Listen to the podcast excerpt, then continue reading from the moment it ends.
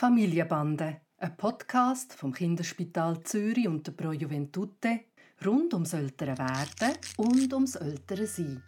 Heute zum Thema Mami und Papi wollen mal ein bisschen weggehen. Muss man das Kind auf das vorbereiten? Hoi Papi. Hoi Noah.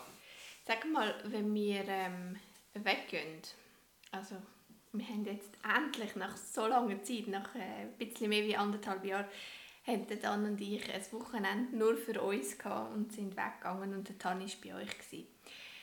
Tun wir ihn darauf vorbereiten, dass wir weggehen und wenn ja, wie?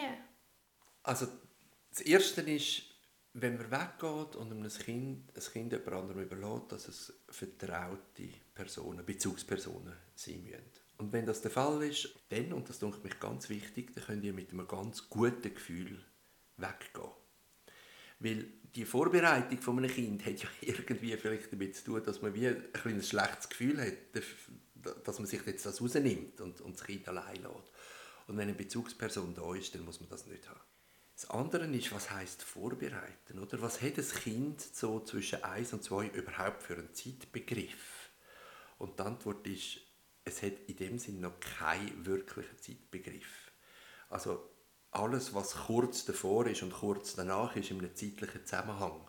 Aber du kannst nicht ein Kind darauf vorbereiten, was morgen sein wird oder so. Das ist ein Kind, das noch nicht verstehen kann.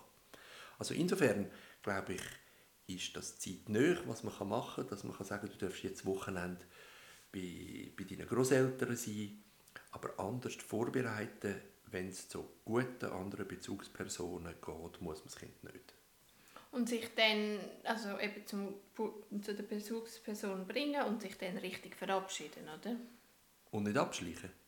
Ja, also wie man in den Krippen auch sich nicht abschleicht, oder? Nein. Also ich glaube, das ist zwar etwas, was man einem Kind zumutet, ist vielleicht auch etwas, wo der Tani sagt, nachher, nein, ich will, dass ihr da bleibt und ich will nicht bei den von mir geliebten Großeltern bleiben, weil ihr gleich noch nähere Bezugspersonen sind. Aber kaum sind ihr gegangen, ist das total okay, denn wo er ist, wie das in der Krippe der Fall ist. Und ich glaube, abschleichen oder dem Kind nicht sagen, wenn man geht, nicht einmal, wenn man ganz kurz, ich weiß auch nicht, in die Wäschküche geht oder so, wäre für mich ein absolutes No-Go. Ja, das wäre jetzt gerade die Fortsetzung von meiner Frage gewesen. Also es macht für mich absolut Sinn, dass ich am Tani sage, wir gehen jetzt, tschüss, hab's gut, wenn es eben über lange Zeit ist. Aber wenn er jetzt völlig ins Spiel vertieft ist und es ist ähm, jemand anders um, der sich um ihn kümmert und ich muss eben, wie du sagst, einfach ganz schnell in die Wäschküche ab oder in die Mikro. Es sind fünf Minuten, zehn Minuten, wahrscheinlich würde er es nicht mal merken dass ich nicht da bin. Aber wenn ich ihm Ciao sage, dann gibt es ein Drama und die Person, die auf ihn aufpassen muss, hat es zweimal schwieriger. In dem Moment ist es auch so wichtig, dass ich ihn aus dem Spiel herausreisse und ihm sage, ich gehe jetzt. Also du willst mich dazu verlocken, zu sagen, ähm, nein, das kann man machen. Die Antwort ist, ich würde das nicht machen. Ich glaube, ich würde ihn auch nicht schütteln und sagen, hallo, ich gehe jetzt. Oder? Das würde ich auch nicht machen. Aber ich würde es ihm sagen, damit er mit der Zeit, sogar wenn es ein Drama gibt, Erfahrungen macht. Das Mami geht weg und sie kommt wieder, so wie sie es mir gesagt hat. Und mit der Zeit wird das immer mehr Alltag und dann kann man das machen. Wenn du das nicht machst, dann ist, musst du immer abwägen, was lohnt sich jetzt und was nicht. Und es kommt zu Situationen dann, wo er sagt, Hä, wo ist Mami? Und du hast nicht gesagt, dass du fort bist.